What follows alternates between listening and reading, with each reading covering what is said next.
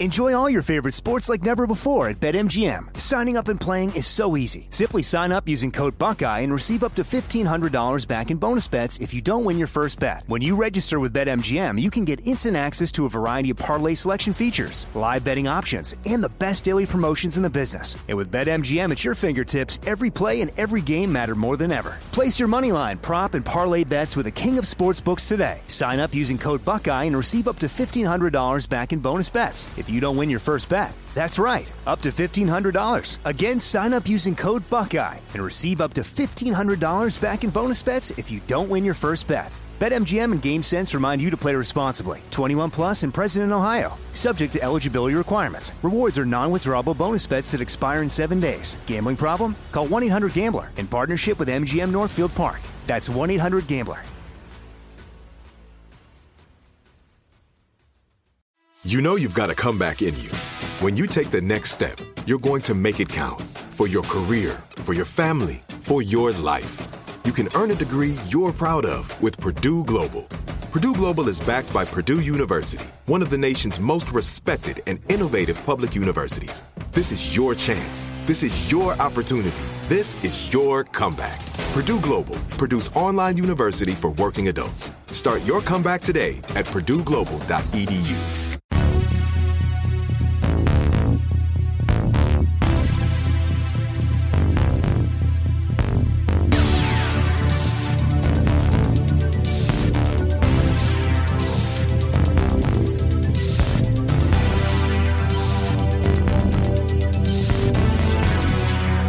listening to 100 Words or Less with Ray Harkins. Yo, thanks for coming on to this podcast and putting it in your ear holes because there's a lot of other things you could be doing, but you are spending your time with me and the guest this week, who is a huge guest. And his name is Walter Schreifels. He plays in a band called Quicksand. He also played in Rival Schools, Gorilla Biscuits, Moondog, World's Fastest Car, Walking Concert. I could go on and on because I actually didn't tell him this, and I probably should have, but I have a total crush on Walter. I just think he's an incredible human being, and uh, his music I have uh, I've worshipped for quite some time. So this was this was a big deal for me, and uh, I went through all the official channels, went through Epitaph because uh, they actually they, as in Quicksand, has a new record uh, that just recently came out called Distant Populations, and it's a really good record. I um, No Shots Against Interiors, which is a record that got put out, uh, I don't know, a couple years ago. Um, Interiors was okay. It, it, didn't really speak to me in ways that uh, Quicksand has spoken to me in the past, but this record is, uh, I'm not going to say it's a return to form a la Manic Compression or Slip, because those are classics. But this record is really good. If for whatever reason interiors didn't grab you. This one, uh, I definitely think will. So, but anyways, Walter was just a a champ, and he he was having a little technical problems at the very beginning, but uh, we were able to sort through that. And it was funny because you'll hear the interview at the very end, kind of sort of abruptly. Uh, end because he realized that he was uh, talking over time and he needed to jump to another interview. But uh, Walter was extremely gracious. So I, oh man, I'm so excited to bring this chat. But first of all, let's talk about our nine year anniversary. That was the show that we did last week. And if you didn't listen to last week, go ahead and dive back one step closer. Actually, Walter and I, if I'm not mistaken, talk about that band in particular. But uh, I just, I appreciate all of the well wishes from all of you kind people on social media and emailing me and stuff. That's just, you know, it's special to me because you know, I've been doing this for nine years, if not longer, and uh, I view this as a audio zine for all of you, trying to place these people in context, hearing it straight from the horse's mouth, so to speak. So it's special for me to document that. And uh, you can always email the show 100 words podcast at gmail.com. I respond to all emails, sometimes quick, sometimes not so quick, but I do my best. And um, yeah, I just I, let's let's dive into this conversation. Walter, legend, just absolutely legendary. and he tells some uh, pretty interesting stories, stuff that, uh, you know, if you have paid attention to him as close as I personally have, I haven't heard some of these stories before. So it was, uh, it was great to be able to do that. So here's Walter, and uh, I'll talk to you at the end of the episode.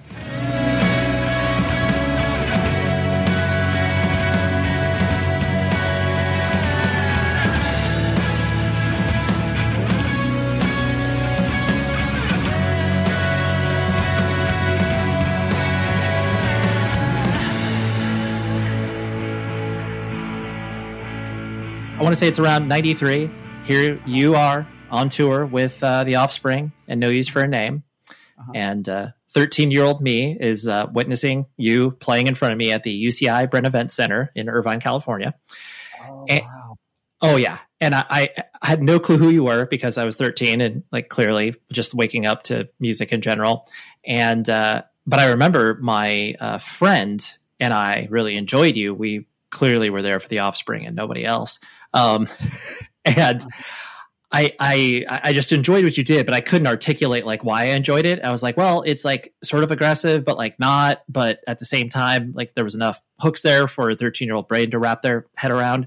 Um, I'm sure at that time when you guys were playing these, you know, uh, huge shows and participating in these tours that you know whatever three to four years prior you never felt like you would even be able to achieve um, was that a thing that you felt that just the the amount of eyeballs paying attention to you and being like okay clearly these people don't know who we are and we're obviously here to convince them to pay attention to us um, did you feel i guess that i don't know if i call it a weight but that responsibility of being like all right guys like we could be a bridge band for you, like understanding more about what, you know, hardcore punk, whatever one you want to call it is.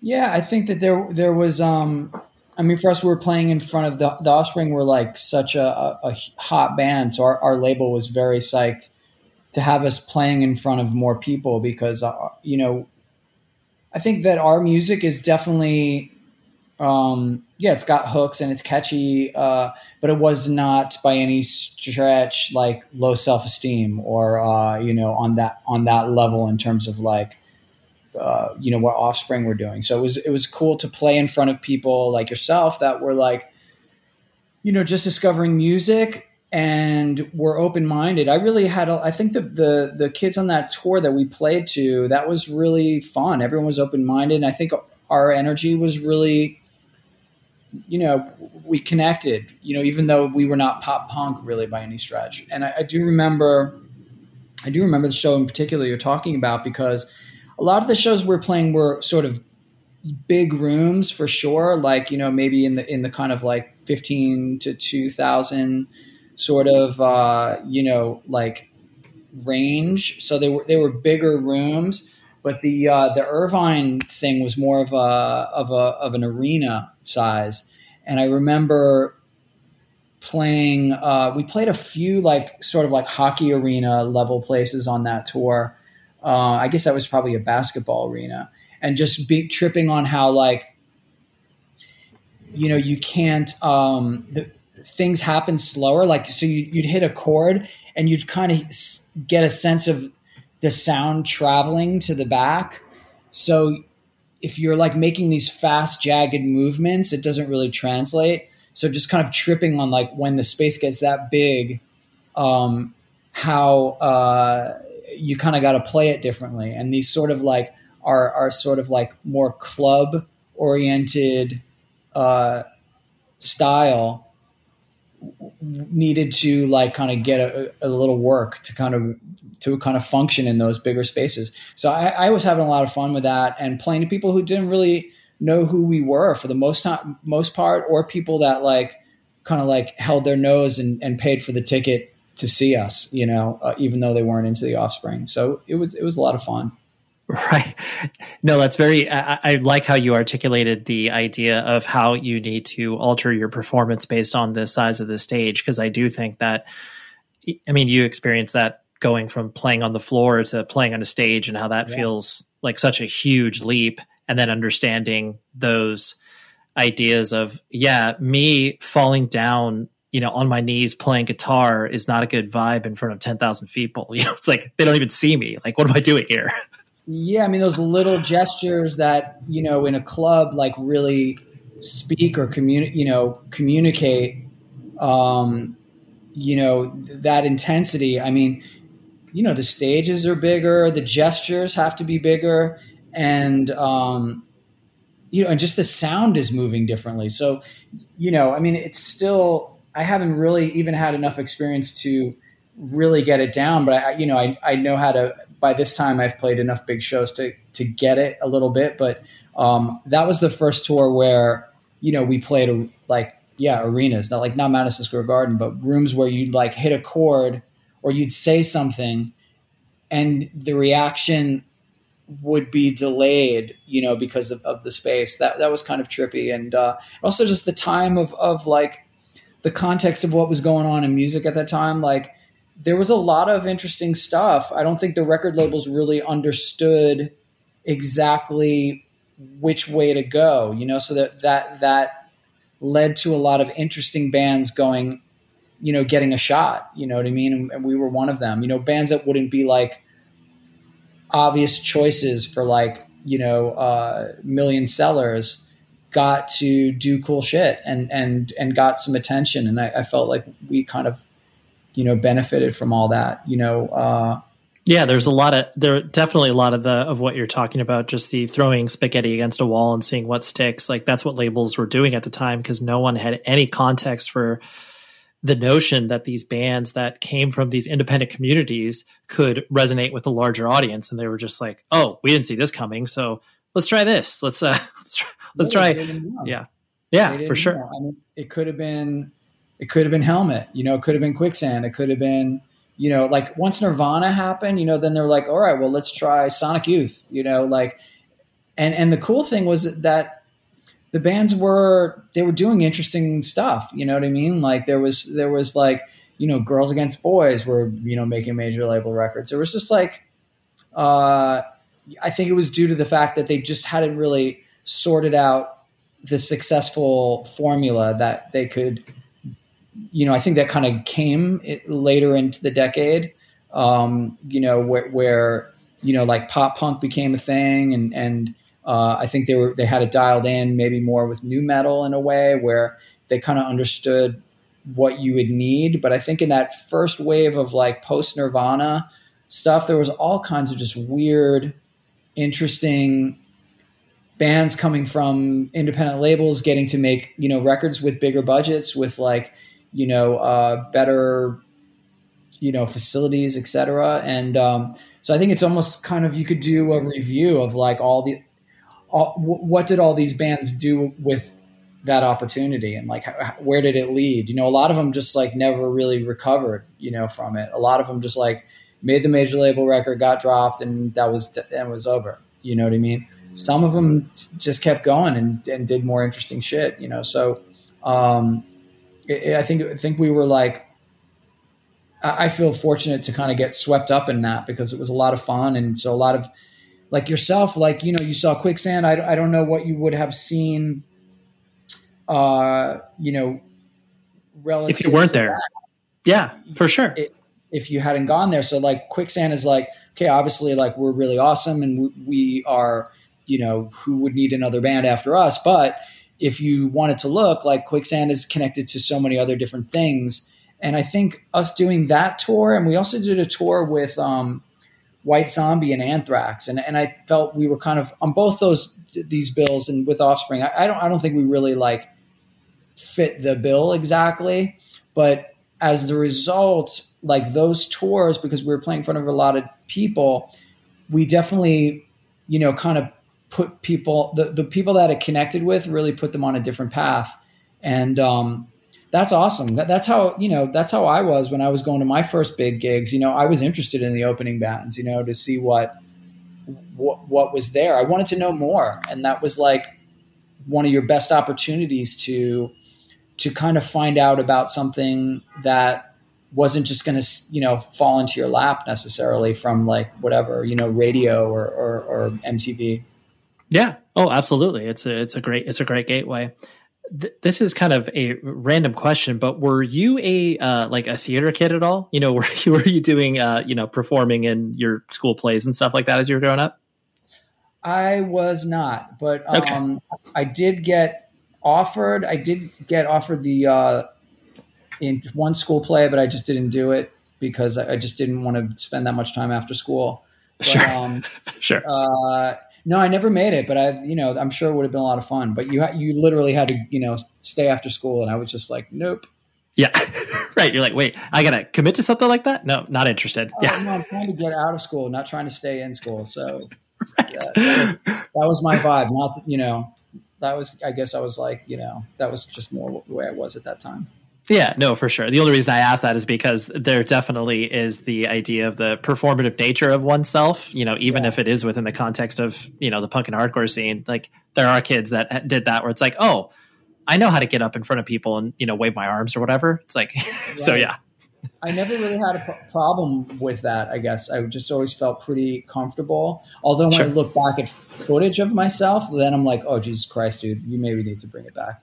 But um, it, it's, uh, it, it's there's something electric. I just remember the first time I like got on the stage at CBGB's and played with uh, Gorilla Biscuits and just the feeling of like hearing these like loud amps and just being in this like really cool space and like having people like listening to the music that we had was just you know there was just like that was the biggest high for me ever. So you know still still chasing that dragon.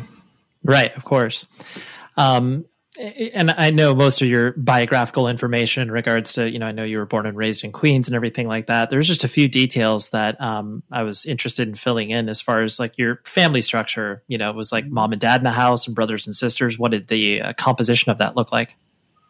I have a younger brother, um, and uh, my parents uh, were divorced, so I lived with my mom for the most part and would spend summers with my dad and uh, my dad lived in Ohio, so I would get to visit Ohio, and I actually lived there for a year. My sophomore year of high school, I lived in Toledo, Ohio. So I think I have a, a an appreciation of the Midwest that I'm, you know, happy to have.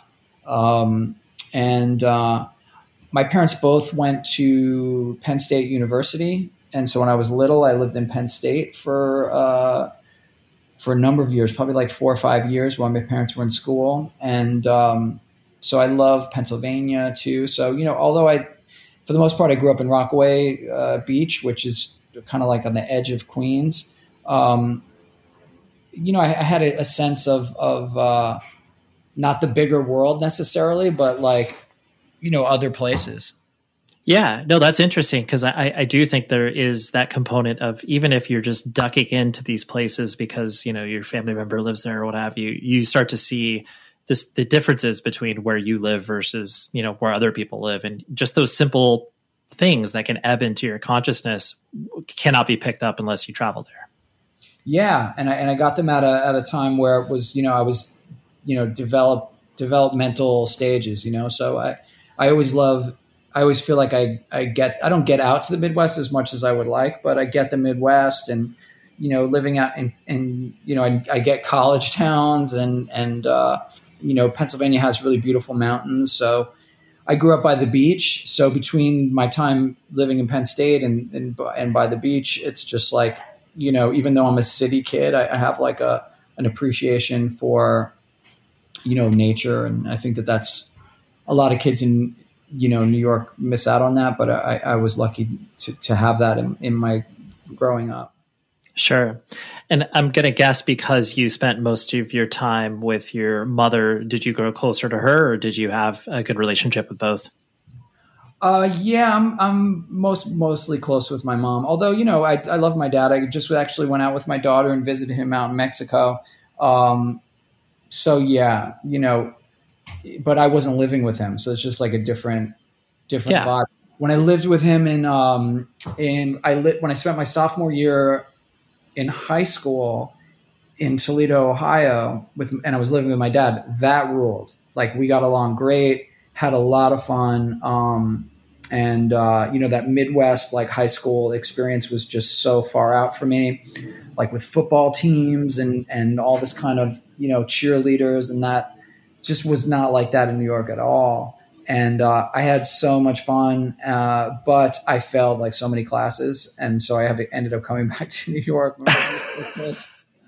so uh, me and my dad, like you know, burned brightly, but only only for that one year. But uh, right, right. Well, that it's so interesting because I'm sure you had that experience too. Of here's Walter, this you know kid coming from New York City. So you for sure are you know the new meat, the uh, you know exotic person where it's like, wow, yeah. you from the city, and then yeah, and then you're being like, wait, you guys go to football games every Friday? Like what? Like what? This is weird. Oh, it was fantastic. I, it was funny though because my I came to Ohio with this like very thick Queens accent, which you don't hear anymore at all, and um, but it quickly like dissipated. Somehow it like sort of got flattened out. But yes, definitely when I first got there, being from New York, gave me a little some cachet. So that was that was pretty cool. Um, right.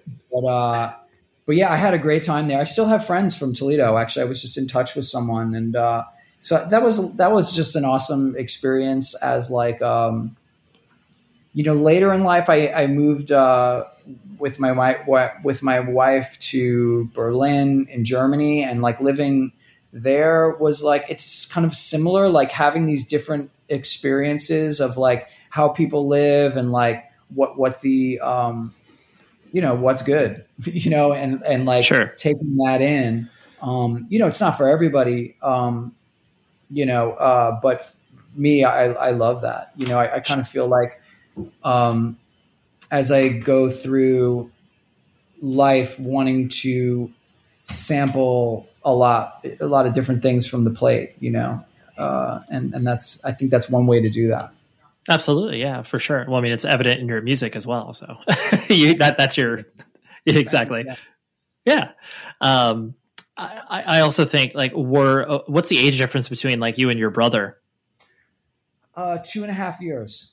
Oh, okay, so relatively close. Like, were were you guys like as you started to you know develop your own identities and go through you know junior high and high school were you guys both kind of gravitating towards the same stuff or you were you pretty you know intrinsically opposite um, I think it's sort of. I mean, I don't know if you.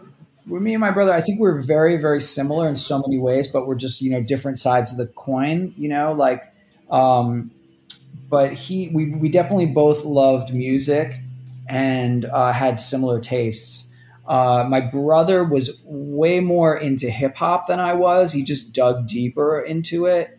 Um, but as far as like punk and post punk and anything, um, you know, even like kind of the yeah, post punk, like new wave stuff. Like we were, and hardcore. Ultimately, my brother was like super into hardcore as well. Um, he has very very sharp taste, and he and he still does. Uh, I, he's like a really he's got an awesome record collection where mine is like pretty whack at this point um, in comparison. Um, but yeah, we had similar taste in music. Um, and uh, yeah, he's always he's always turned me on to stuff, and uh, you know, we generally get along. Of course, like we're you know brothers. Sometimes we would get on each other's nerves, but uh, but we we all we always kind of generally got got along, and you know, kind of found the same things interesting. That's cool. And were your you know as you started to really get into you know the scene as it were did uh were your parents concerned of like man what is what is walter bringing home like what are these x's on his hand like this is really crazy or was your mom pretty uh, i guess permissive for that just because she saw it was something you cared about i think that they, by nature she's not one to like get to, to kind of get into that thing like or you're listening to devil music or anything you know what i mean like those kind of cliches she was not like that um, and also I was into like straight edge hardcore. So it was like if she did like scratch the surface at all, she understood that we were like all about not drinking, taking drugs, whatever. And so that's kind of awesome. Like if my daughter came and said, "Hey, I'm really into straight edge," and I'd be like, "Cool, this is great." Like you know, do, do, have fun. You know, uh, right? Because I think not not that like I think you know teenage drinking and all that kind of stuff is like part and and I did do that before I became straight edge. Um like but I think it's like what a parent gets worried about is like their kid, you know, making bad choices. And so, you know, that especially when you're not when, when young kids are drinking, they just, you know, have they could have a lot of fun, but sometimes they just make bad decisions. So I think my mom was totally cool with it. I don't think that she would have busted my chops any way or other about it anyway. Um, you know, I, she wasn't as permissive as some other parents, you know, like I wasn't able to go to shows like on a school night, you know, so some of my friends' parents were like more chill. Like I had friends that like went to schools that didn't give you grades and that kind of shit. Like, so we weren't like that loose. Um, right. you know, uh, which New York, you have that kind of level, you know, uh, you know, maybe everywhere you do, but I, I it wasn't like that in my house. But she was cool about it. My dad uh, was living in Ohio, so I don't think he really uh, got, you know, on a day to day was not really like there for that. But I think as far as like my interest in music, and especially as it, you know, brought me out on tour and um, and that kind of thing, you know, I, I definitely felt like he, you know, a you know proud father vibe, and and he was he was uh, always, you know, thinking that that was cool. Yeah, it, it, right. I mean, most of those parental feelings, and I'm sure you can obviously attest to this as well. It's like you just want your kid to be okay, and sometimes when kids are getting into things that parents don't have any context for, that's when the fear, you know, the bells start to ring. Where it's like, wait, what do you mean you're doing this? And it's like, but you know, ultimately, it comes from a place of of concern and care. Yeah, of course. I mean, you, you just. Uh, I think I was lucky to have found not only to like learn how to play guitar, but to, to find this path. Not that I was like really like trying necessarily, not consciously anyway. That that it really became my thing, you know. And I think that's very. I was very fortunate for that, you know, because I think a lot of people struggle throughout their lives trying to find their thing, and especially at young ages, you know. That, that if it doesn't like present yourself present itself to you if you're not like um, really ambitious or single minded about something uh, or, or disciplined, whatever that that kind of path, you can get you know lost and and you know and that's not like it's not like some after school special. It's just like you want you know like it's you know it's it's it's tough out there you know so you want you don't want to see your kid like um you know lo- lose faith or whatever you know but for me I, I was very lucky to um to have this kind of thing open up to me that I was just like, this is so cool. You know what I mean? Like we're playing this music that we're making up and we're traveling around the world, going to all these different places. I'm meeting all these interesting people and like, it's like, like I'm not paying for it. It's not like I'm going to summer camp or something. Like it's just like this is running itself, you know. And um, and it's all people like my age or a little bit older or a little bit younger, but it's all kind of powered by people that are like similar to me, you know, and and um, you know, and that I didn't always feel that way, you know, like where I was around surrounded by people that that were similar to me or that you know even really understood that. So that that I was really felt lucky and excited to be doing the thing that I that I thought was cool. Let's talk about band merch. And the people who will bring you the finest quality of band merch around is rockabilia.com. That is the main place where you should go first and foremost for all of your band merch needs. And use this code 100 words or less. That's the number 100. And that gets you 10% off your order. And they are such kind people continually sponsoring this podcast and bringing merch to you, the masses. It's all officially licensed, ships out to you quick. They have, I'm going to say, I don't know, five, 600,000 items that you could possibly buy for your friends, your family, whatever it is you're looking for. They have it. They just did a really, really rad run of merch for the Minneapolis State Fair. They were there, but they were doing all of these like specific Minneapolis shows from Metallica and Prince, and I, it just was really cool. It got the creative juices flowing. That it's like, man, merch companies, you know, they always do this exclusive stuff, but like for them to celebrate the home state that they are located in by doing these cool, uh, you know, non bootleg merch items, it was just really, really cool. So, again, rockabilia.com, the only place you should go, the first place you should go, and use this code 100 words or less 10% off your order. Enjoy. This show is sponsored by BetterHelp. We all carry around different things that stress us out, right? Like maybe it's something really, really small, like, man, that parking space, it's always taken. And I wish that I would be able to like get it instead of, you know, this person that maybe, you know, is the most courteous and considerate. I know that's something very random, but it's true. We all experience different things throughout the day that trigger us in so many different ways. And there are many times where I have been like, I wish that I had a, a spot or a repository for me to, you know, get this stuff off of my chest. Because if you bottle it up, that is no bueno. And then all of a sudden you explode on a coworker or a friend or a family member being like the parking spot. And people are like what are you talking about? That is where therapy comes in. And i love working with betterhelp because i'm a huge advocate for therapy broadly speaking.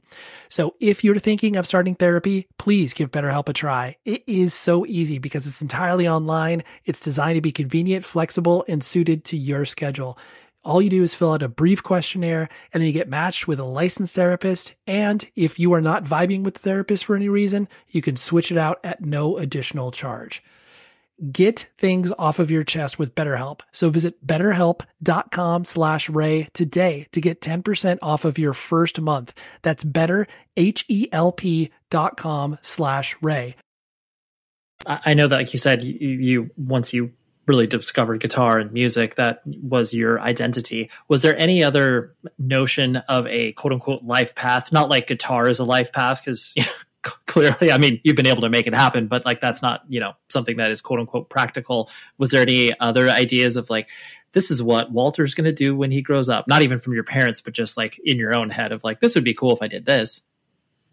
Yeah, I mean, I, even kind of like what I was was saying a, a minute ago was was I thought it was a cool thing to be doing, kind of like you might think like I like skateboarding. You know what mm-hmm. I mean? Like you, are out with your friends and you're doing something that you, you feel is like fun, but I, I, didn't see it as like a career path. Like I was going to college, you know, or like I, I was going to college, then I, I quit to go on a tour. But the next semester I went, you know, my, my vibe was, especially as hardcore started sort of, um, you know, uh, I guess depending on how, how much your listeners would know about like the bands that I'm in, but but Youth Today was like one of the main kind of driving things that I was doing, and uh, Ray, the the singer, you know, didn't want to do it, wanted to do something else, so that kind of folded, and Gorilla Biscuits was kind of a little bit, I guess you know, we're all heading into college and things were just kind of flattening out in the scene, and I think you know, scenes go in cycles anyway um, you know, kind of like starts up. Some people kind of like get something together. It kind of reaches a peak and then it starts to, you know, fall apart. And, you know, and then when it falls apart, other people have to pick it up. So it was kind of all falling apart at that point. So my plan was like, I'm going to make weirder music and go to college and probably like get a degree in something and maybe I'll be a teacher or something like that. I didn't really have any strong ambition about that. Um, but I certainly wasn't expecting, even though, you know, there was a certain ambitious quality to quicksand, like we really wanted to do something great.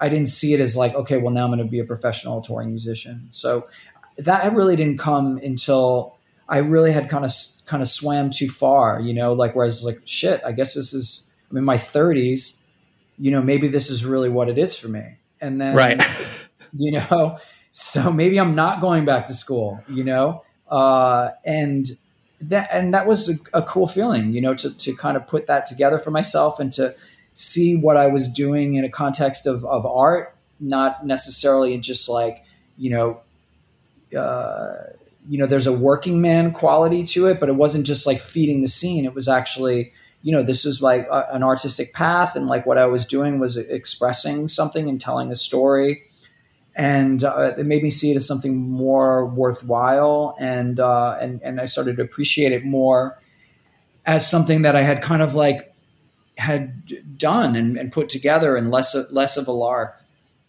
Sure, absolutely. Well, it, it definitely a lot of people, you know, clearly have many different uh, paths when it comes to what they're planning on doing with their, uh, you know, careers and everything. And it's not until, like you said, you kind of wake up and realize, like, oh wow, I've been doing this for a while now, and like I guess I don't need to think about pivoting at this exact juncture.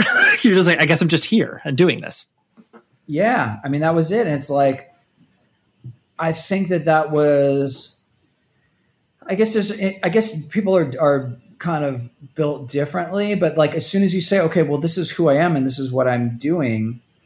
Um, yeah, it changes the the weight of it. You know what I mean? If it's just sort of like a goof, then it doesn't have to it doesn't matter in the same way. And maybe that's like a healthy functioning illusion that you want to preserve uh, but in my 30s i guess i just saw it as more as like shit you know like it doesn't mean i can't do other things but you know, take ownership of the fact that, you know, uh, you know, this is me talking to myself, like that you've done some stuff and, and it's and it's meaningful and like and and uh, give it, you know, maybe maybe see it in, in that light and uh, and see how that suits you. Yeah, absolutely. When the, this is more something uh, about you as a person, where I've heard the term, and I'm sure you've heard the term as well, where you know pe- people have uh, affectionately referred to you as like you know Uncle Wally, and maybe this is the first time you're hearing it, but where it's just like I've heard that. I, I wouldn't know that it, that that's what people say, but yeah, I've heard that actually. Right? Yeah, yeah. I mean, I, I may be using hyperbole, and it's not like everybody calls you that, but I've heard that term before, and I, to me, it really describes you. I mean, only tangentially knowing you through your music and existing in the same scene, you are, you know, clearly from the outsider's perspective, a very zen and chill person about life in general. Um, and then I, I think that you know uh, that terminology definitely applies to you. Do you um, has that always been kind of like who you are or is that something that has kind of evolved over time uh, to where you know you can whatever like water off a duck's back that sort of thing? Uh, I, I think that it's there's um there's some elements i think it's just yeah it's a journey. I mean to, to be honest like if if like uh when i think about say for example we're talking about quicksand era like i see myself as like kind of like more angry young man sort of like tense vibe. And i think maybe that's just that age. Um and uh you know i think i've over the years like maybe you know we were talking about earlier like where you come to some sort of more acceptance kind of level and then it's easier to, to just see things in perspective or you know i don't know maybe it's just how i come off you know? I, I definitely have like sort of mechanisms to where you know things of course like will stress me out or there's like different challenges. And i try you know i have my certain systems and ways of working um, and i try to improve on them. You know what i mean? So it's sure. just really trying to like cope with you know you're kind of wired a certain way. And um, so yeah maybe on the, maybe that that that projects in a sort of like in a chill way. And i think in a lot of ways I, I i am sort of like that. But i mean if you listen to the music there's a lot of like aggression and a lot of uh you know although it's not really simply aggression now but there's like you know heaviness and there's like feeling. You know what I mean? And and like um, I think that that comes from being sensitive to to the world around me and and also needing to process it. So um, you know, and music is is a way that I do it. You know, uh, but yeah, my you know, I'm pretty like generally like I appreciate like what I have, and uh, I love my my family. I love my friends, and I love what I do. And and when I'm in a when I'm around people, um, I'm psyched. I'm interested in like kind of the conversations I have, and and I think that if it makes me feel like people's uncles, that that's that's pretty cool. I love that. totally, yeah. It's definitely a not a threatening vibe where yeah. it's like, yeah, because I, I, you even though you project a um, you know that that calmness or what have you it, it's not like anybody would look at you in the same way as you know they could look at other luminaries within the new york city hardcore scene and be like oh like you know they seem like easily approachable. It's like you know you're not like you're, you're not exactly tough walter and i don't mean that in a bad way.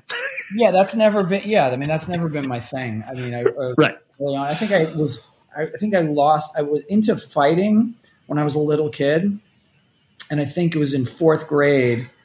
I was in a new school and uh, picked a fight with someone just to like, just kind of that was a sort of a thing to do, and uh, it was my first fight that I lost. And I think after that, I was like, maybe not fighting's not my thing anymore, you know. And then I ended up becoming uh, best friends with the kid that I fought with, but um, that's just never been my vibe. Even though I love aggressive music and especially with hardcore like really appealed to me i think in the same way that like my bloody valentine appeals to me or like it's this sort of like shittiness, but with like a beauty underneath it, you know. And I think hardcore has that, where there's this like this noise and the static and this sort of like uh, you know surface aggression, but it's really like underneath it. There's like a lot of awesome lyrics that are really about coping with like struggles of life, you know, and and and you know the kind of from the minds of of teenagers, which is like teenagers are like are smart, you know, a lot of them mostly. Like I was just hanging with my nephew, and he's so fucking smart and so on point, and obviously he doesn't have the experiences of life, which like you know. W- which you grow wise from but at the same time like when you're a teenager you um, have the benefit of never having your ass kicked by life, so you can be more idealistic and you can see things in a sort of clearer sense. Uh, where later in life you might not be so idealistic, and you know you you might have to uh, you know lose touch with some of that vision. But I, I still think that that that vision is strong and important. You know what I mean? They're they're ideals, and I, I think that that exists in hardcore, and it kind of attracted me to it and more than the the violent like image. But you know, there's something about punk that's cool. You know, where you're just like, you know, fuck you, like you know, Johnny Rotten. I, I don't know that that has an appeal of just being like, you know, uh, antagonistic. Yeah, I, you know, just not giving a shit. You know, as yep. as, as a as a path to finding your identity to, to being that self self contained. You know, right. Well, um, you're you're like I know what I am against. So therefore that will define what I am technically for. it can yeah, I mean that that's that's sometimes that's plenty to go on, you know. Uh, yeah, you know, more more than a lot of kids have to go on. So I think that had an appeal, but like, um, you know, if you listen to the Gorilla Biscuits lyrics, it's all against this. You know, I don't. If you want bullies, like there's all bullies at that, you know, in high school and just bully. You know, they're just around. Like that's not what I want music for. So yeah, that was never my thing. But yeah, absolutely. Uh, you know, but yeah, I'd rather be approachable and and I'm just like trying to be me. Really, that's right. yeah, the ever the ever evol- evolving, uh, you know. process of being a human. I totally get that. Yeah, yeah. it, it, is, it is evolving and it is a process for sure. Absolutely. Um, kind of part of that process, I know, like you mentioned before, you know, you being straight edge as you were growing up, but you know, I know at one point there, you know, you you grew away from that label, like you know most people do at a certain juncture. Um, was it was it one of those things where, because um, I know since you were definitely part of the you know whatever second wave of straight edge as it were uh and, and then as it evolved was it one of those things that uh, at certain points it became um, you know unrecognizable for you like as it went through these evolutions and therefore you know played less of a, a part in your life because of that or was it just kind of the evolution of you know wanting uh, different experiences overall I think straight edge kind of came with the whole package of youth of today and like what was happening at that time. Um, and I guess as that kind of fell apart. You know, Ray wasn't doing was didn't want to do youth today anymore, and uh, you know he, he, was veering into Hare Krishna, which I didn't really relate to. I wasn't like mad at it, but it didn't attract me in the same way. I, I you know, so I guess I was a little bit rudderless in some ways, and music became more interesting to me as just music and less as you know in in the kind of hardcore straight edge world you know there was like it was our our clique of friends right? So um you know we were all trying to outdo each other in some way and like to and and, and as a team to kind of like take our sort of philosophy and spread that message. And that message was about I think all really awesome things that I still 100% back um, you know, w- which is you know, loving your fellow man, like veget- animal rights is so important, um, and uh, taking care of your body, you know, uh, and and the environment, and and um, and I think straight edge w- was all a, a part of that, and and I totally still relate to those th- those aspects of it. But I think as as this sort of scene sort of like uh, faded for me, and I was a little bit kind of on my own. I was a little bit older.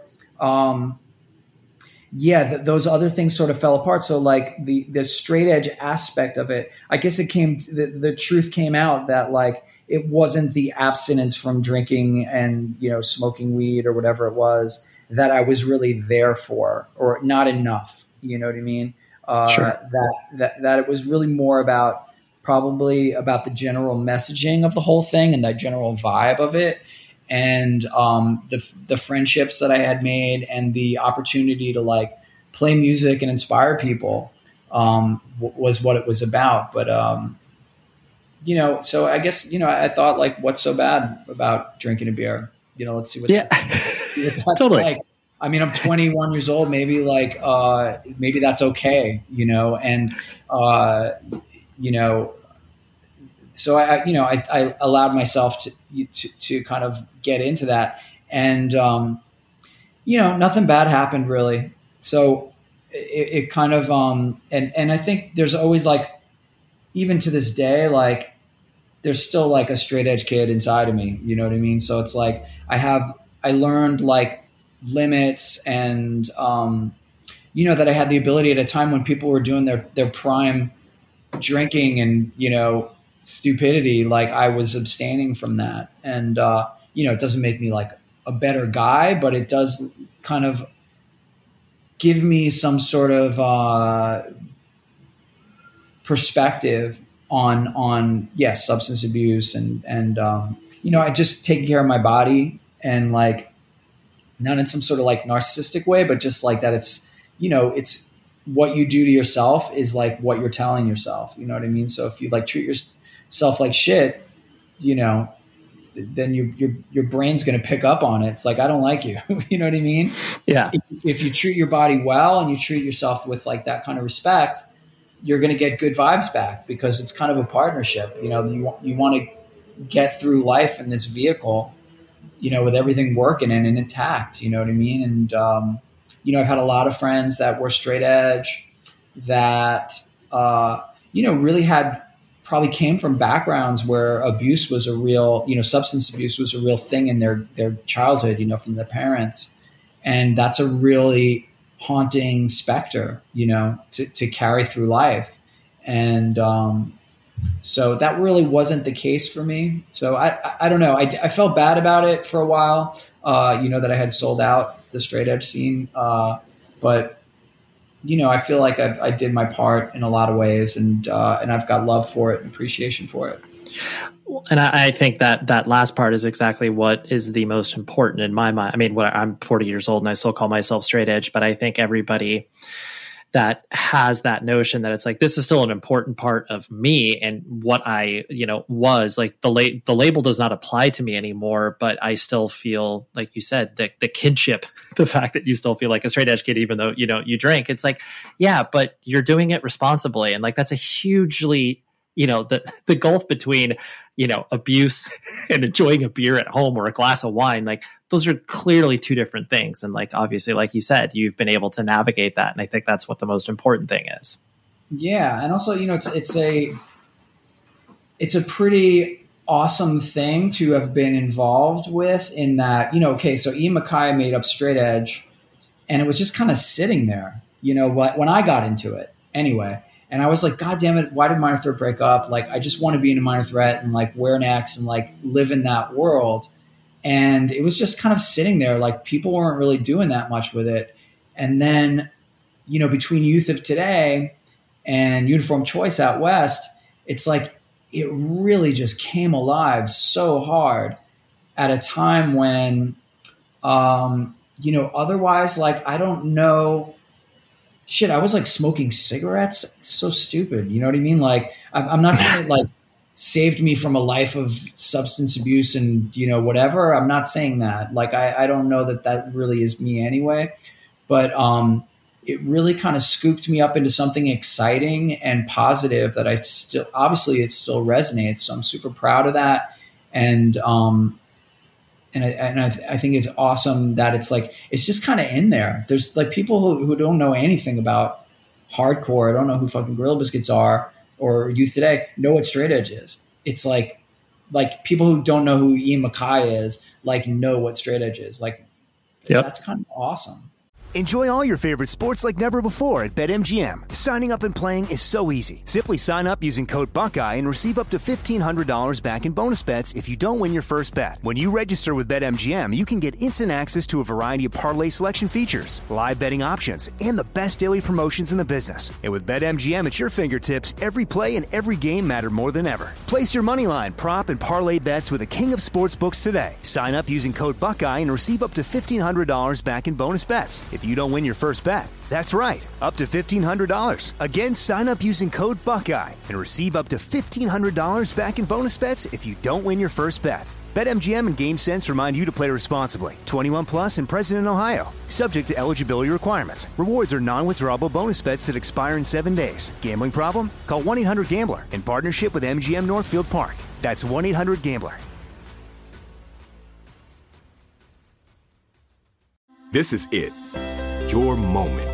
This is your time to make your comeback with Purdue Global. When you come back with a Purdue Global degree, you create opportunity for yourself, your family, and your future. It's a degree you can be proud of, a degree that employers will trust and respect. Purdue Global offers working adults like you over 175 flexible degree programs to meet your specific career goals. These include associate, bachelor's, master's, and doctoral degrees and certificates. Purdue Global degree programs range from nursing to business to communication and more. Whatever your interest, we have the degree that will move you forward. You have the knowledge, you have the experience. Now it's time to get credit for the work you've done and earn the recognition you deserve with Purdue Global, Purdue's online university for working adults. You know you're worth it. We do too. So don't wait another second to get the degree that will take your career to the next level. Start your comeback today at purdueglobal.edu. Oh, no, it's totally it, the fact that, you know, you're going now into its like fourth or fifth decade of existence and the touch points for straight edge as a, you know, pop culture device now is like yeah, people have no relation to like the hardcore scene or just like, oh yeah, I found out about straight edge via wrestling and CM Punk and it's like, oh, okay, like have you listened to any bands? Like, nah, I'm into like EDM. Like, oh, okay, well, that's cool. That's a touch point for you. Yeah, it's still it's still working. You know what I mean? like, totally. And it just so happens that sort of novel that it kind of, uh, you know, that you know you and I experienced it through that you know through the prism or you know the lens of like minor threat or youth today or these kind of things. But like the fact that it's just like a it's like a made thing like is pretty cool you know? I, I love that. And you know same same with like okay like with emo you know? Like i would say it's pretty far from its origins but like that's in there. You know what i mean? Yeah. i kind of came from hardcore and punk too or like even hardcore. Like when i got into hardcore but you know when more so when i was getting out of hardcore like I had no inkling that I, I thought I got into it when it was over. To be honest, I thought it was done. Like uh, you know, minor threat had broken up, negative approach had broken up. I'm. This is like we're trying to like resuscitate a dead, a dead dog here. You know, like this is not going to happen, and yet it's all here. It's still still happening and still meaningful to people that are like. There's people that don't know what hardcore is today, like some young kid that's going to discover it. You know, this summer and like do something with it, pick it up and, and add to the story. I think that that's awesome. No, it's beautiful. Totally, totally. Um, hitting on some of your, you know, your band experiences, uh, you know, I know that, uh, I mean, obviously there was, you know, Gorilla Biscuits and Youth of Today and a lot of, uh, you know, proverbial quote unquote ink has been spilled about that. Um, I, I wanted to hit on, you know, quicksand in regards to, like you were mentioning up at the very top, where you guys were writing this, you know, really interesting wave in independent music and, you know, participating in the major label system and all the, you know, I'm not going to rehash all of the selling out conversations because, you know, it's boring at this point because clearly that's was something that, you know, you guys went through. But, um, I, I'm going to guess, like, was that kind of the first time that you had felt like not even made it from a monetary standpoint, but just the idea that like this guitar that I'm holding in my hand and these songs that we were writing are, are like, you know, resonating on a, a, larger level. Is that like the first time that you felt like you kind of made it or was it earlier with, you know, when you were doing stuff with Youth of Today and Gorilla Biscuits and Project X, of course? uh, um, I guess they're just different kinds of making it, you know, like sure, sure. Like selling out CBGBs with Gorilla Biscuits and having, you know, a year or two before having gone in there and been like scared to walk in and now we're like selling out everyone's going crazy. That to me was pretty awesome. I was pretty stoked on that. Um, you know felt like the universe was was you know kind of patting us on the back. Um, you know going to europe with Youth Today i was amazed that we had like i'd always dreamed about traveling like that uh, i felt like we had really done something pretty miraculous to like hit the level. You know, the universe of hardcore at that time is just like that. You know, there were so many bands that were legendary to us, and that we had like reached that level was really. I felt like fuck, dude, this is really cool. Uh, and Quicksand, yeah, when we were on a major label and like making video, I guess going on a tour bus for the first time really blew my mind. It's like, okay, this is real. Like this, this is insane. Like, I don't know what this thing costs to rent in a day, but it's probably like more than we would make on our whole entire tour. You know what I mean? Like it was, it was something. Um, you know, I don't know that I like felt the kind of feeling of like, uh, sated by that or like too like um wrapped up in it, but I did feel like, okay, well, cool, you done good. You know, that's all right. And and right, like, there's still obviously like we're opening for the offspring. We're not the offspring. You know what I mean? And, and it's not because we're not doing great shit, but we just have to, uh, you know, like there's work to be done. There's there's higher mountains to climb. Right. Yeah. There's still there's still more to go. And yeah. I mean, I guess on that on that tip, um, it always seems, and you know, forgive me if I'm mischaracterizing you, uh, but just kind of like the idea of the collision of art and commerce. And you know, once you started to, you know, even if it was as simple as you know, like you said, uh, going over to Europe for the first time and like getting you know your plane flights paid for, like all these things that was like, wait, what the hell? Like, and then you know, once you started to navigate you know all the major labels and advances and all that stuff. Does um do you i guess do you enjoy the business of music or is it something that's just kind of a, a necessary evil that you have to participate in? I mean i don't i have people in in bands that i work with that are do get into it and don't have this sort of uh apprehension of it. And it's not like i'm apprehensive because like i think it, it, you know being in a band is like really fucking amazing that you can make money doing this. And uh, think so it's so stacked against you and you know generally you're exploited and uh, you know especially by record labels of that era you know and all that kind of stuff. So like making money is important you know what i mean? So I, I think that the, the ethos of the of the that i came up in was either like hardcore a there's no money in it anyway. The, the shows cost like fucking three dollars to get in. Like if you're getting paid like you know you'd sell out a club and get paid like yeah $300 or $400 you're like fuck yeah dude we each get totally. $5 is gonna be insane.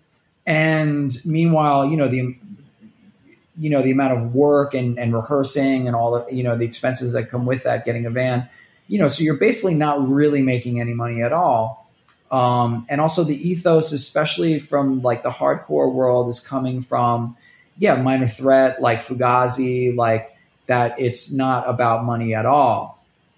Um, so I think that that kind of like that was my head versus like you know like metal kids that I went to school with that were just like they want I want to get laid and I want to get rich. Like that was not like you, you know that wasn't confusing for them at all. Whereas, like, you know, we had all these like kind of ethical art commerce debates going on. Like, can we charge ten dollars? Like, if we charge ten dollars, is that exploiting our fans? You know what I mean? Like, totally crazy. You know what I mean? Because like, if we charge twelve dollars, we would have been able to like make money, you know, and making money means that we can keep the band going. And um, so, but these questions were real to us. And I think it, uh, when I look back in some ways, it's like sort of annoying, but in, in the big picture, I, I guess it kind of speaks to, to, to what I was saying about like teenagers or young people is like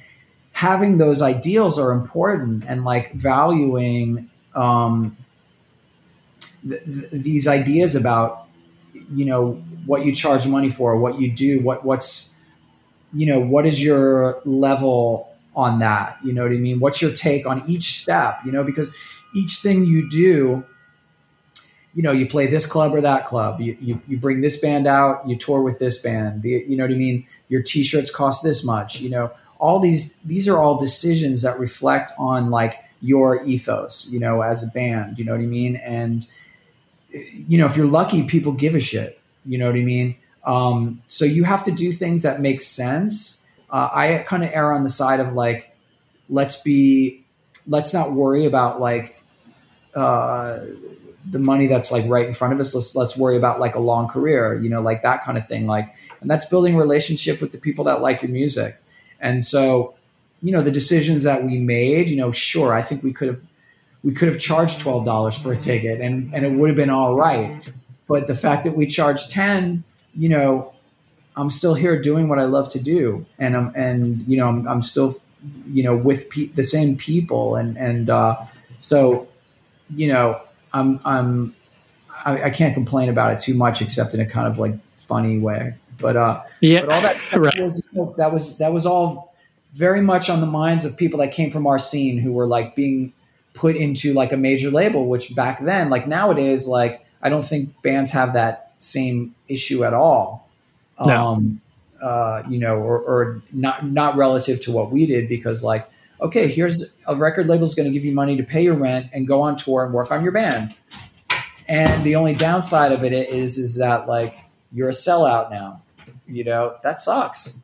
Right, right. Well, and, and I know I, I'm sure when I mention this scenario, I'm sure you have at least one thing that comes to your mind where you know getting uh, you know a song in a commercial or having a song in a movie. Like I am sure there's been these weird licensing opportunities that have come to you, and you've said no because you didn't feel comfortable for it. But like now in 2021, no one would bat an eye at it. You know? Oh yeah, you because there's how do you make how do you continue doing this? You know what I mean? It's like you know, obviously fans are, are amazing in the way that they're contributing to like Patreons or stuff like that. Uh, you know, band, and, and fans buy merch and all these kind of things because they support the, the artists that they love and it's meaningful to them. And I think that that's really in, in many ways filled that void. But if you get a, a commercial, you fucking say yes, do it. You know, yep. get as much money as you can because um, that's that's the only way that you would be able to uh, get ahead. Although not always. Like for example, like I mean, I don't know if this is is fucked up to talk about, but um, I got offered like a fucking shitload of money for uh, can't wait one minute more to be used in a commercial, and I was so fucking psyched until I found out who it was for. It was for Kentucky Fried Chicken. Right. of course. You're like, could it be anything else, please? It was so. It was one of the hardest emails I ever had to write. Is to say no, we can't do it. It's just right. It's like. Back, they wrote back, "Is is it because of the money? Like they were like we could have negotiated." And it's like, Jesus Christ, no, it's not about the money. totally. They're like, what? Like Walter, please tell me the price for your soul. Like, I just can you put a price on that? it was it's it was fucking hard to do, but not really. It was just it was just more of like, of course, of course. Um, yeah, it's like I would say yes to ninety nine point five percent of the things, and then this is in the five point five percent. It could have been so many other things, but it's like I can't I can't rule that. But um, uh, you know, yeah, no, I, I, get I get what you're saying. That stuff yeah. comes along, and I think obviously, but yeah, it's it's like I think the standards now, I think people are more understanding like that. Um, that that's what an artist needs to do to continue, and I think generally are, are pretty like uh, supportive, or at least anyone you know, uh, you know, from from my vantage point. I mean, maybe from like a more younger up and coming band, people would get more shit. You know, I, I'm not checking the message boards that much. No, right? Yeah, yeah. That's that's that's not. Yeah, that, that would not be healthy at this point for you. um, kind of a, a, few last things before uh, you know I let you go was the uh, kind of fast forwarding a little bit to rival schools where that was such an interesting. You know, honestly, I think I probably saw you at least eight or nine times when you came through Southern California. Um, and it was so interesting because I, I felt like it was such a flashpoint because you had brought you know, kind of everybody along that had already been a fan of all of your previous work, but then clearly you were capturing, you know, more people's attention that again have no context for who you are, who Quicksand is, just like, oh, this is a catchy tune. It kind of sounds like Foo Fighter adjacent or whatever. Uh-huh. But I know in the UK it picked up for you guys and you got um, you know, a lot of these interesting opportunities to play again, you know, larger, wider reaching shows as far as the audience was concerned. Um, but then, you know, the usual story of, you know, a major label wind down of being like, ah, oh, well, we don't feel there's another single on this. Like, sorry, Walter. Like, you know, it just kind of, you know, it fizzled after time. Um, do you, uh, and I know it's probably very different than the quicksand experience, but like, would you kind of compare and contrast the two and saying like, oh yeah, these were two like waves I was able to you know ride uh, in, in different time frames with different bands completely. Yeah, I mean, Rival Schools was awesome. I, it wasn't really like um, that. It fizzled in that way from the record label standpoint. It was more. Um, well, yeah. The first thing, the the awesome thing was about it is that we so we had an American record label, we had the the European record label, uh, and especially the UK. The UK label pushed a single for us, so we had a single out there, and it did really well. So especially in the UK, but also in Australia and in, and across Europe, um, we were exposed to all these people that wouldn't know anything about where we were coming from. So uh, that was really awesome. You know, being on like MTV a lot was was fun, and playing all the festivals, and just like, you know, I kind of have an idea of like who would I can recognize like someone come up to me and be like, "Oh shit, I'm really into music." You know, like I might have an idea. It was interesting at that time to not know who the fuck would be into what I was doing and would come up to me and be like, "Oh shit." So that was really really fun. And i never even experienced that with quicksand like where it was like a pop exposure you know sure. Like, quicksand was still like in this kind of guitar sort of metalish world alt, alt rock like a little bit in a kind of contained genre sort of thing. Rival schools was a, little, a lot broader at that time. So that was really fun to experience. And um, and it was really cool. I guess what happened was is uh, our guitar player quit and just it sort of just I think I don't know, just kind of wore out. It's fun, and then we started making record. We started um, making demos, and the United States. So the difference was the United States they didn't do a single for us, so we did a lot of touring, but we didn't really have that. It was just like we were building. It was sort of like more of a. I wouldn't say it was a grind because it was having fun, but we didn't have that added component of you know radio play or um, uh, you know TV exposure. So it kind of ran an expected course in the United States. Um, so when we were making new demos for another record, uh, you know, some of the wind was taken out of it, and ultimately, uh, just didn't really feel like doing another record because they were just putting us in this demo world and it kind of just sucked the life out of it for me. Um, but ultimately, I was really happy when we kind of came back and did something. Uh, we made a record, God, 10 years later. Yeah. Uh, with uh, Atlantic Records, for Photo Finish. And, um, and they were so fucking cool. We got to make this really awesome record, Pedals and uh, yeah, did really well over in the UK again and, and in Europe, and we got to do a lot of fun stuff.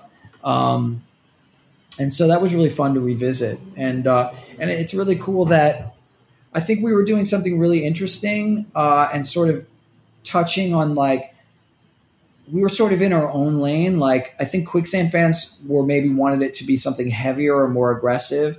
Uh, and we were like not in the same generation of some of these other kind of like get up kids kind of bands that were like a bit younger than us. So mm-hmm. we kind of held this sort of strange, interesting space. Um, but I think the record really holds up. I mean, people, you know, keep keep coming back to it, and I think that's really what I think is the most kind of satisfying thing is like making something that still doesn't just sound of the time, but just like is is meaningful to people, but also like holds up. Yeah, absolutely. And that um, you, you, were referencing that kind of you know when you were in that that demo phase. I know it, it, it. I find it funny that you yourself have been involved in like two you know what I would call like you know legendary non-releases that are just like you know bootlegged to infinity. You know between Moondog and obviously World's Fastest Car. Um, are are you just happy that those things like exist in that world of like oh yeah like if you know if you're you know want to do a deep walter dive like you'll be able to find that stuff and listen to it uh, or is it one of those things you're like it would be cool if at one point that you know we were able to uh, officially release this in some capacity I guess I, I've tried. I, am usually so kind of focused on what's coming next that I, I don't really take too much time to like party with those things. Of course, yeah, for sure. So I, I, but I do appreciate it that you know that I understand as a fan of stuff. Like when you find something that's unreleased, that it you gives you a certain level of intimacy with the artist because like you know it and not everyone else does. So I think that that's awesome and that some of this stuff falls into, and I think some of my actually, I wouldn't say it's like all consistently great, but there's moments that are some of my finest moments because in those kind of demo periods, I was trying to like spark this fucking bureaucracy to like let me make a record. So obviously, I'm trying to like throw some like great shit out there. Um, I think sometimes, you know, there were demos so there was also some things that was just like, dude, you guys are wearing me out. So I don't think that they're like fully realized all of them. Sure, uh, sure. But uh, I think some of my my best material is in in those. I think you know it sucked. I didn't realize that I was in that world until years later. Like you know, after, after Quicksand to like Rival Schools was almost like five years of like not doing and not releasing music. That's insane. And Yeah. You know, it, it, was like great years. So, I mean, in that way, I'm pissed. But I guess at the time, I was like, you know, there were, my rent was paid, which sounds cheesy, but like they were paying me to make demos. You know what I mean? And totally. I, and, and with the hanging the, the can't, the, the, the carrot out there that we're going to do something. I think that's just the, that's the downside of being in a major label. You know what I mean? Because there was shit going on there, like you know, they're getting bought out by this other company. This person gets fired, you know, um, and it might have been better for me to be uh, dropped, but they didn't drop me. Uh, where a lot of other artists got dropped, so there was people that believed in me. So I was kind of fighting for that, but um, yeah, I guess over time, like it, I should probably set aside time to like really kind of document all that stuff. Because a lot of the time, you know, you can get those things back from the record labels and maybe release them in a way where you know they're they have more uh, context you know uh, but right.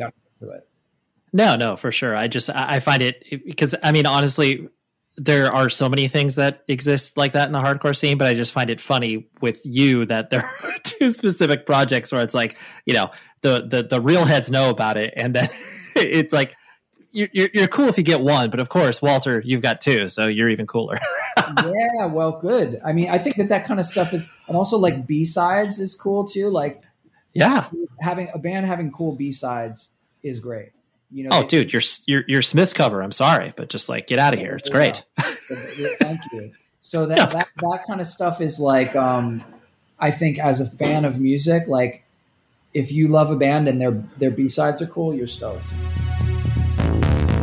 Yes, that was great, right? Walter, just a gem of a human being. Not like I expected anything different from him, but uh, it was uh, his my expectation met the reality. And my expectations were pretty high. So thank you very much, Walter. Thank you very much to Michelle over at Epitaph for hooking this up. And I know that seems like weird to like thank publicists, but they do the damn work. They're making all this happen. They're responding emails and doing scheduling and all that stuff. So these are these are people that deserve a shout out, in my opinion. Whether you agree or not is a different story. But next week I have Kevin Kiley from a amazing punk band from Chicago called Lurk. And if you haven't heard Lurk, just go ahead and do your homework, check them out now, and uh, look forward to the conversation I have next week. Because Lurk is a really good band on Pure Noise, have been uh, doing the damn thing for a while, have some music out there, but uh, I, I, think they're poised to kind of you know capture a lot of people's ears in the next year, year and a half. So I'm you know I'm I'm just always ahead of the curve. I'm just joking, but I need you to check out Lurk, and that's who we have next week. So until then, please be safe, everybody. The show is sponsored by BetterHelp. Trust me in saying that no matter who you are, mental health challenges can affect you, and how you manage them can make all of the difference. That's why everyone should have access to mental health support that meets them where they are and helps them get through. BetterHelp provides online therapy on your schedule. It's flexible, simple to use, and more affordable than in person therapy. Connect with a licensed therapist selected just for you. Learn more at betterhelp.com. That's betterhelp.com.